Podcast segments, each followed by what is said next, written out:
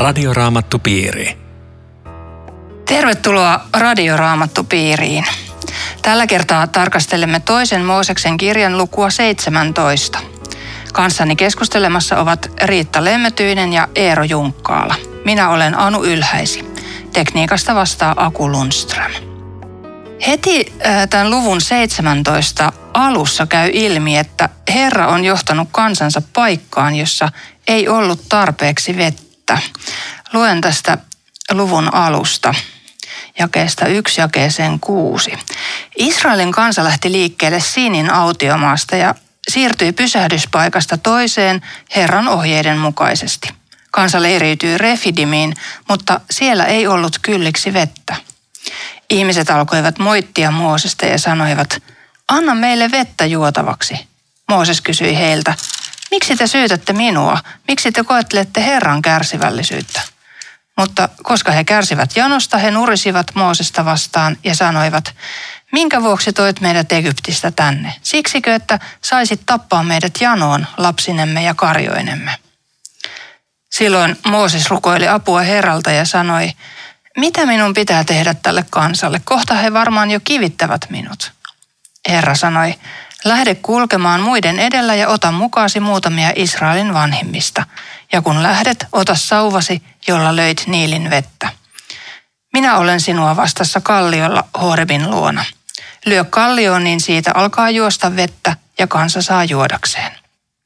Mooses teki niin Israelin vanhimpien nähden. Tässä aluksi nyt kuitenkin herää kysymys, että miksi ihmeessä Jumala johdattaa kansansa sellaiseen paikkaan, missä ei ole vettä. Vesihän on ihan elintärkeä. No, eikö Jumala sua koskaan johdattanut semmoiseen paikkaan, missä sä ihmettelet, että mitä, mitä mä täällä teen? Mm. Siis kyllähän Jumalan johdatus on, on kai usein sellainen, että sitä ihmettelee, että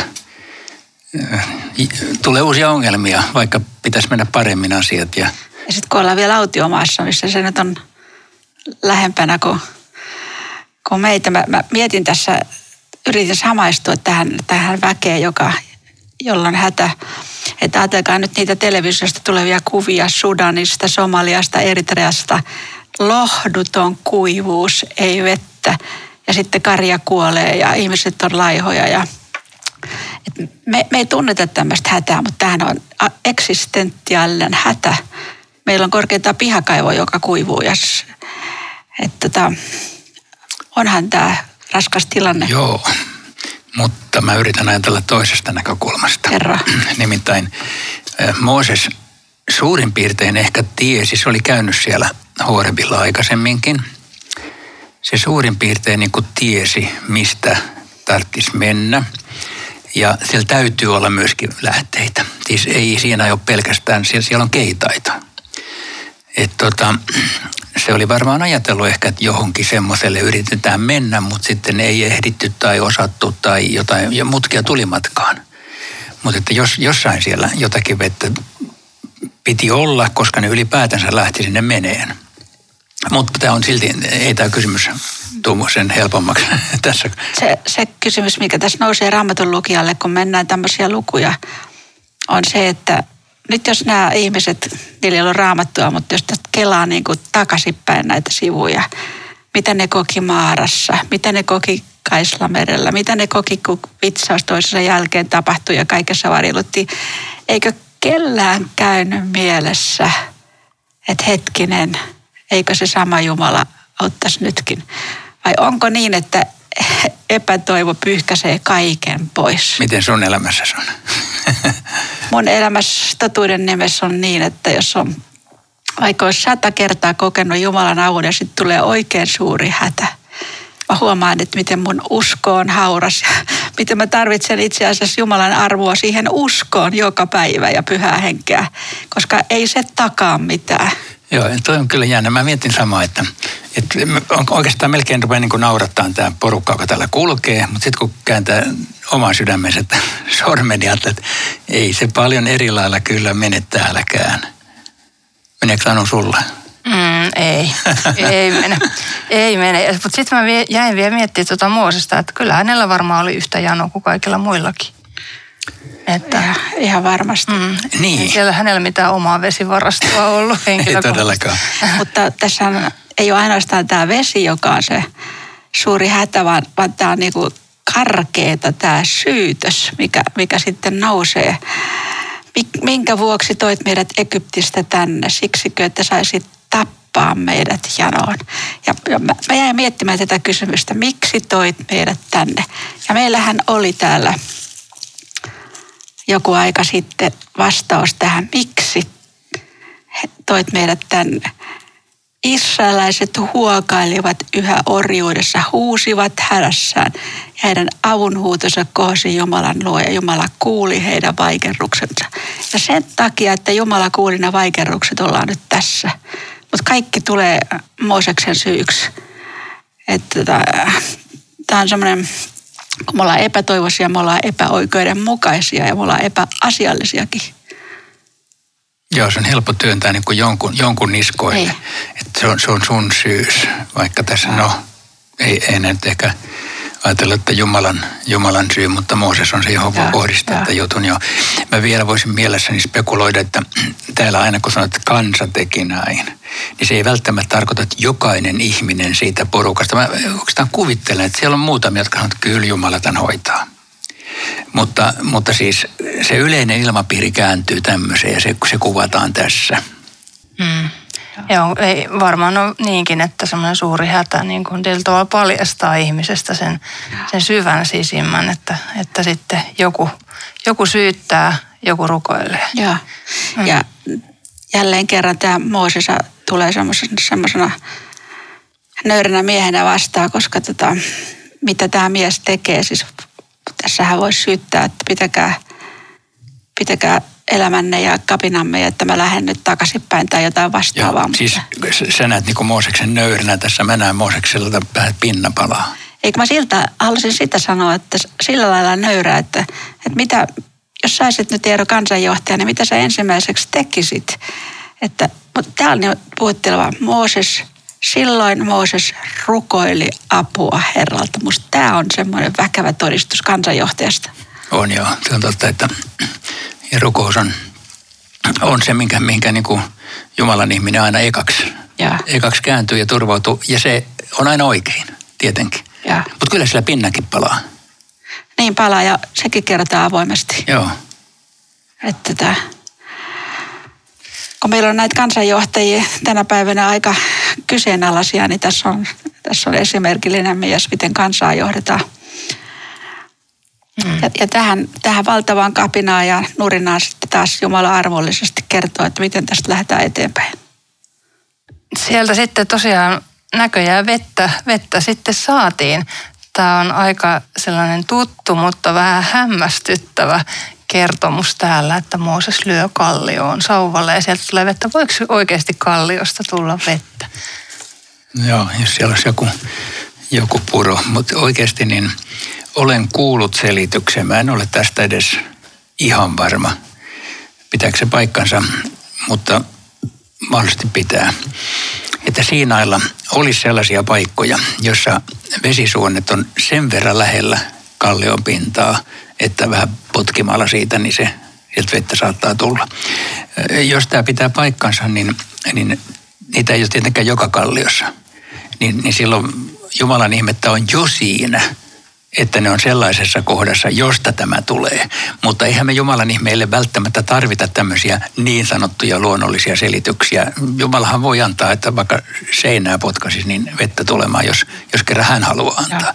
Et, et ihmeet on ihmeitä, mutta aika usein ihmeillä on jokin sellainen luonnollinen linkki ikään kuin Jumalan luomaan maailmaan ja se vaan se ajoitus ja se paikka ja se hetki niin kuin aktualisoi sen, että nyt, nyt se tapahtui tässä tällä tavalla.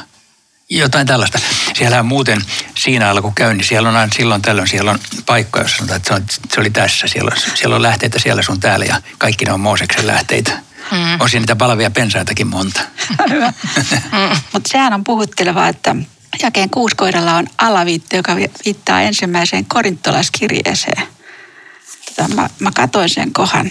Siis Paavali puhuu tästä kansanvaelluksesta joivat samaa hengellistä juomaa. Hehän joivat sitä, siitä hengellisestä kalliosta, joka kulki heidän mukanaan. Tämä kallio oli Kristus. Mä mietin, että mitä tämä tarkoittaa ja, ja, ja voiko se tarkoittaa sitä, että, että Paavali haluaa sanoa, että tässäkin vanhan testamentin kertomuksessa ja vaiheessa niin Kristus itse kulkee mukana. Että, että tätäkin pitää lukea niin kuin Kristuksen läpi. Mutta näin ollen sitten Kristusta lyötiin ja, ja oikeastaan kärsimyshistoriassa näin kävi. Oletko tätä ajatellut? Olen ja sittenhän itse asiassa tämmöinen episodi on myöhemmin uudestaan ja siinä se kääntyy hiukan toisinpäin, kun siinä, siinä ei olisi saanut lyödä ja Mooses lyö ja silloin on niin nähty, että Jeesusta ei olisi pitänyt siinä vaiheessa ikään kuin lyödä. Kyllä noinhan Uusi testamentti tulkitsee. Mäkin olen miettinyt tota, että miten sen ikään kuin sanottaisi, koska en nyt kuitenkaan sano, sano, että se kallio oli Kristus siinä. Se ei Jeesus ollut siinä kalli, kalliona, mutta että se on tällainen, tällainen äh, symbolinen – kuva siitä, että Jeesus kulkee kansansa mukana. Jeesus on elämän vesi, josta saamme ammentaa niin kuin Mooses sai ammentaa sieltä, niin me saamme ammentaa Jeesuksen antamaa elävää vettä. Jotenkin tällä tavalla mä tämän ymmärrän, vai Joo, siis tulee, tulee mieleen se Jeesuksen oma sana, että jos jonkun on jano, tulkoa minun tyköni ja juokoon. Mm. Että ihan, ihan sama. Niin, että tämä autiomavaellushan on tietenkin, ja se on Paavalin logiikka myös, että – se on tietyllä tavalla esikuvallista meille. Samalla kun se on historiaa, se on faktaa, näin on tapahtunut joskus jossain, niin samalla sillä on semmoinen merkitys, että me voidaan ikään kuin itsemme panna sinne kulkemaan. Ja Jumalan kanssa kulkee ja kohtaa nämä samat kysymykset tänä päivänä ja, ja saa samat vastauksetkin. Ja yksi vastaus on, että, että Jeesus on elä, elävä vesi ja täyttää meidän syvimmän kaipauksemme ja janomme. Mutta jos, jos vielä miettii näitä, näitä koettelemuksia, niin tota, Eikö se ole elävässä elämässäkin ja ihmissuhteessa sille, että, että voiko uskoa verrata tavallaan kuin semmoiseksi ihmissuhteeksi, että se kasvaa ja siinä on erilaisia vaiheita ja eri vaiheissa sitä toista opitaan tuntemaan ja sen puoli ja toiset puolet tuottaa iloa, toiset tuottaa pettymystä. Että kun Mooses myöhemmin Kela, Kela vetää yhteen kaikki koetun, niin siinähän on joku tämmöinen kaunis punainen lanka, miten me opittiin Jumala tuntemaan silloin siinä näin ja tuolla noin. Ja... Joo, toi on musta hyvä kuva, joka ontuu yhdessä kohdassa. kun, niin kuin aina. kun tota, mä vaan heti nimittäin ajattelin, että jos sun uskos koko ajan kasvaa ja kasvaa, niin mä en mulle, mulle ei tapahdu silloin. Siis mä tarkoitan sitä, että mä huomaan itseni, mä nyt ollut aika kauan uskossa. Mä huomaan itsessäni välillä, että onko mulla sitä uskoa ollenkaan. Siis mä, että se on niin, kuin niin vähän, tai et, että se olisi pitänyt tietenkin kasvaa, jos, jos joka vuosi olisi kasvanut vähän paremmaksi, niin mun pitäisi olla aika hyvä uskovainen, mutta en mä ole. Olisiko se kasvu sitä, että Jumala sen näkee eikä me? Okei, okay, hyvä. Mennään sille. mm, tota, täällä on vielä mielenkiintoinen asia täällä jakeessa seitsemän tämä tosiaan sai tämä paikka, mistä sitä vettä sitten saatiin nimet Massa ja Meriba, koska israelilaiset olivat nurisseet siellä ja koska he olivat koetelleet Herran kärsivällisyyttä ja sanoneet, eikö Herra olekaan meidän luonamme. Mikä on merkki siitä, että Herra on jonkun luona? Tai että hän ei ole jonkun luona? Jaa, jaa. Tarkoitatko että milloin mä niinku tunnistan, että Jumala on mm. mun luona tai mm. jotain tällaista? Mitä siitä? Mä ajattelen, että se, mistä me voidaan olla varma, ei löydy kuitenkaan omasta itsestä. Vaan mulle esimerkiksi nyt vastaus tähän voisi olla se Matteuksen evankeliumin sana, että hänen nimensä on oleva Immanuel, Jumala meidän kanssamme. Että, että tämä sana on, on merkki siitä. Joo, kyllä tietenkin pitää itsekin se jotenkin, no ei välttämättä tuntea, mutta, mutta uskoa tai hyväksyä tai saada niin kuin se vakuuttuneisuus riittävästi, että Jumala on mun kanssani. Kyllähän sitä ihminen miettii. Siis silloin miettii, kun jotenkin uskoo heikoilla ja aina välillä on, niin että oh, missä Jumala on? Onko se mun kanssani? Mutta kyllä se noin on, niin kuin sä sanoit, että se täytyy jotenkin sieltä ulkopuolelta ottaa se var, varmuus, että hän on sanonut mulle, että sitä, joka minun tyköni tulee, minä en heitä pois tai jotain muuta. Tai että minun lampaani kuulevat minun ääneni, enkä mä ikinä päästä irti siitä. Jotain tällaista. Ja jos, jos merkistä puhutaan, tulee vielä mieleen, että, että eikö tähän voisi sopisi myöskin ristinmerkki, joka kasteessa yllämme piirretään. Hyvä. Se on jotain sitä objektiivista, joka on. Tämä on Radioraamattu Piiri. Ohjelman tarjoaa Suomen raamattuopisto. www.radioraamattupiiri.fi Jatkamme toisen Mooseksen kirjan luvun 17 tarkastelua. Keskustelemassa ovat Riitta Lemmetyinen ja Eero Junkkaala. Minä olen Anu Ylhäisi. Öö, tuolla luvun 17 jakeessa 6 sanotaan, että, että sitä vettä, josta tuossa äskeisessä, äsken juuri juteltiin, niin saatiin, Jumala odotti Moosesta Horebin luona ja sieltä sitten – siellä sitten oli kallio, josta alkoi juosta vettä. Mikä tämä Horeb oli? Se esiintyy silloin tällöin täällä Mooseksen kirjoissa ja hyvin ilmeisesti se on sama kuin Siinain. Eli Horebin vuori ja Siinain vuori olisi synonyymejä. Tässäkin siis ne näyttää siltä, nimittäin me ollaan kohta tulossa Siinain vuorelle ja, ja se, on, se on siellä. Siis että voisi olla vaikka eri vuorikin, mutta luultavasti sama vuori, jota kutsutaan tällä näillä kahdella nimellä ja nykyisin siellä puhutaan Mooseksen vuoresta, siitä samasta vuoresta. Ja missä se Siinailla sijaitsee, niin siihenhän on oikeasti hirveästi erilaisia vaihtoehtoja ja kandidaatteja ja jos jostain rammatun sellaisista kartoista katsoo, niin niitä, niitä löytyy sieltä vaikka kuinka monta. Mutta useimmissa se on sijoitettu sinne Siinain autiomaan melko eteläosaan, melkein kaikissa kartoissa. Ja mun mielestä se on riittävä hyvä traditio ajatella, että luultavasti juuri se. Muuten tulee mieleen tästä luvusta, kun tässä on vettä, jota ei löydytä ja haetaan epätoivoisesti. Sitten tulee tämä vihollistaistelu, niin yksi opas Israelissa juutalainen totesi, totesi tähän, että ei Israelissa ajata tästä muuttunut tämä sitten tämän luvun. Yhä me mietimme, mistä me saamme vettä. Yhä me mietimme, mistä suunnalta vihollisemme tulevat. Tilanne on aivan sama. Se oli musta hyvä lause. Joo, tuohon vihollistaisteluun mihin viittasit, niin se tosiaan hyvin lyhyesti sanotaan tuossa jakeessa kahdeksan refidi, missä kävivät amalekilaiset israelilaisten kimppuun. Eli nyt tällä äh, ei ole vielä kauhean pitkään tätä matkaa tehty. Siinä on tullut kaikenlaisia kaikenlaisia tota, vastoinkäymisiä jo. Jumala on niissä kaikissa auttanut, mutta nyt hyökkää niin kuin viholliskansa sitten Israelin, israelaisten kimppuun. Ketä nämä amalekilaiset olivat? Joo, se on, se on aika hämmentävää, että tämmöinen sota syttyy. Me ei tiedetä näistä amalekilaisista raamatun ulkopuolelta mitään, joten oikea vastaus varmaan olisi tällainen, että joku kananilaiskansa, jonka on siellä jossain Siinain nurkilla pitänyt majaa. Ja koska siellä, täällä, on, täällä on paljon erilaisia tämmöisiä nimityksiä kansoille, joita me tarkkaan emme tunne, mutta yhteisnimityksellä kanadilaisia kansoja. Muistaisi mä väärin, että e- eikö Eesaan pojanpoika ollut tämän niminen Amalek? Voit muistaa oikein, mä en muista. Et joku, joku juuri, mutta en, en tiedä. Joo, mutta sinänsä siis, että sota syttyy tuolla, niin raamatussahan ei ole tähän asti ollut paljon sotia. Jos mä muistan oikein, niin ainoa aikaisempi oli Abraham-kertomuksissa Genesis 14.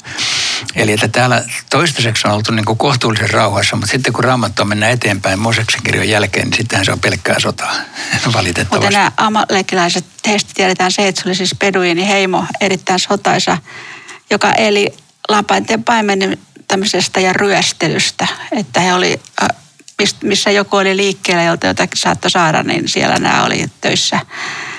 Ja tota, tämä on mielenkiintoinen tämä heidän taistelutaktiikka. Se, tota, Mooses palaa tähän. Muistakaa, mitä amalekilaiset tekivät teille. Ja sitten nähdessään, kuinka heikkoina ja näännyksissä te silloin olitte – he Jumalaa pelkäämättä survasivat kaikki, jotka olivat jääneet teidän joukostanne mistä, jälkeen. Mistä se luit, mistä kohdasta? 5 Mooses 25, 17. Eli nämä tekee just niin kuin leijonat ja muut perot, missä on se heikoin, niin tota, tartutaan sinne. Eli jotain minusta kertoo sen paholaisen ja pimeyden ruhtinaan taktiikasta, että, että otetaan ne heikot ensin. Lapset on heikkoja monessa suhteessa, vanhukset on sitä, syntymättömät lapset on sitä. Tai ihminen on heikolla, niin silloin isketään. Että tota, tämä oli, oli julma ja pelottava juttu. Mm. Ja nimenomaan siis ryöstelyä varten. Nimenomaan ryöstelyä. Ei mitään niin kuin puolustautumista tai, tai mitään. Eihän, eihän israelaisilla mitään Niin sekin on, niin kuin, sitäkin ero. Ei. Mitä aseita näillä saattoi olla? mm. Joo, jos miettii, mitä aseita me on arkeologisissa kaivauksissa kaivettu esiin, äh, niin nyt, nyt me mentäisiin tuossa tuonne 1200-luvulle ennen Kristusta, joka on rautakauden alku. Keihäitä, lin, linkokiviä, siis piikivestä tehtiin nuolenkärkiä. Ja se, semmoisia on niissä ainakin löydetty. Linkoja, keihäitä, veitsiä.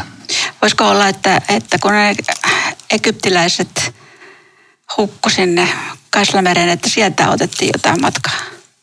Ei. Ei.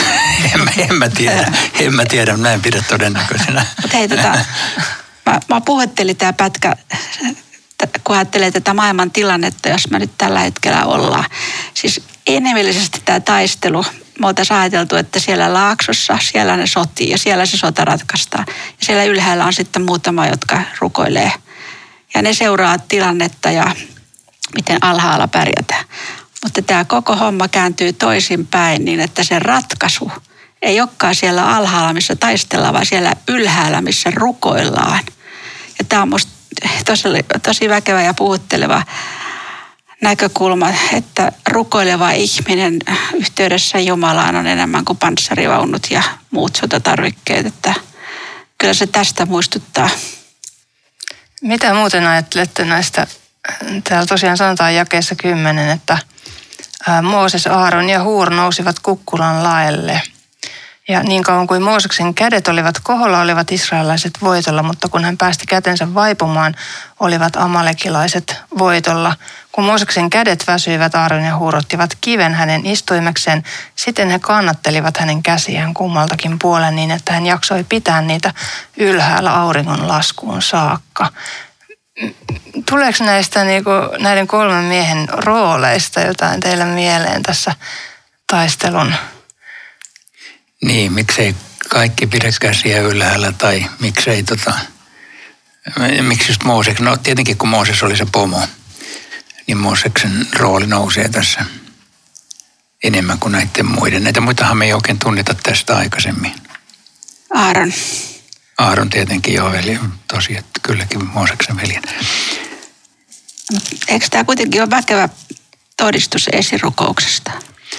Joo, mm. ei, ei se mihinkään muuhun ole voi viitata. Että vaikka tässä ei se käytetä sanaa rukous, tässä ei, ei taideta käyttää.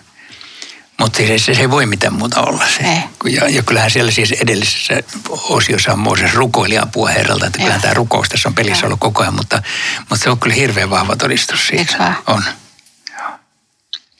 Joo. Muuten tuosta jo, Joosuasta mun tekee mieli sanoa sen verran, että tässä tekstissä e, sen lisäksi, että tässä on eka sota, niin tässä Joosua tulee ekan kerran kuvaan mukaan. Eli tämä henkilö, joka sitten on varsin keskeisessä roolissa jo autiomaa vaelluksen aikana, puhumattakaan sitten maanvallotuksesta, jolloin hän on kansanjohtaja ja Mooseksen seuraaja, niin, niin tämä on eka kohta, missä Joosua tulee mukaan kuvaan. Hän saa ensimmäisenä työnäytteenänsä, hän saa tämmöisen sodan johdollisen tehtävän, että hänellä on sitten jo, jonkinlainen taito ehkä sitten siihen, että hän johtaa sieltä tappeluksessa sitä kansaa. Oletko kuullut semmoista näkemystä, ju- juutalaisessa perinteessä on tämmöinen oletus, että Joosua olisi ollut Mirjamin poika. En ole kuullut ikinä. Mistä sä Nyt sä keksit? kuulet. Mutta siis onhan tämä dramaattista ja jos ajattelee sitä kansaa, niin tota, ensin on ollut tämmöinen veden puute ja suuri hätä ja sitten kun se rauhoittuu ja tilanne ratkeaa ja kaikki on saanut juoda, niin sitten näkyy, näkyy seuraava haaste horisontissa. Mä en tiedä kuinka paljon väliä tässä on meillähän se näyttäytyy ihan niin kuin se olisi seuraava päivä, mutta mm. tuskin vaan. Mm. Jakes 14 sanotaan, että Herra sanoi Moosekselle, kirjoita tämä kirjaan. Siis tämä, että sitten oli voitettu se sota.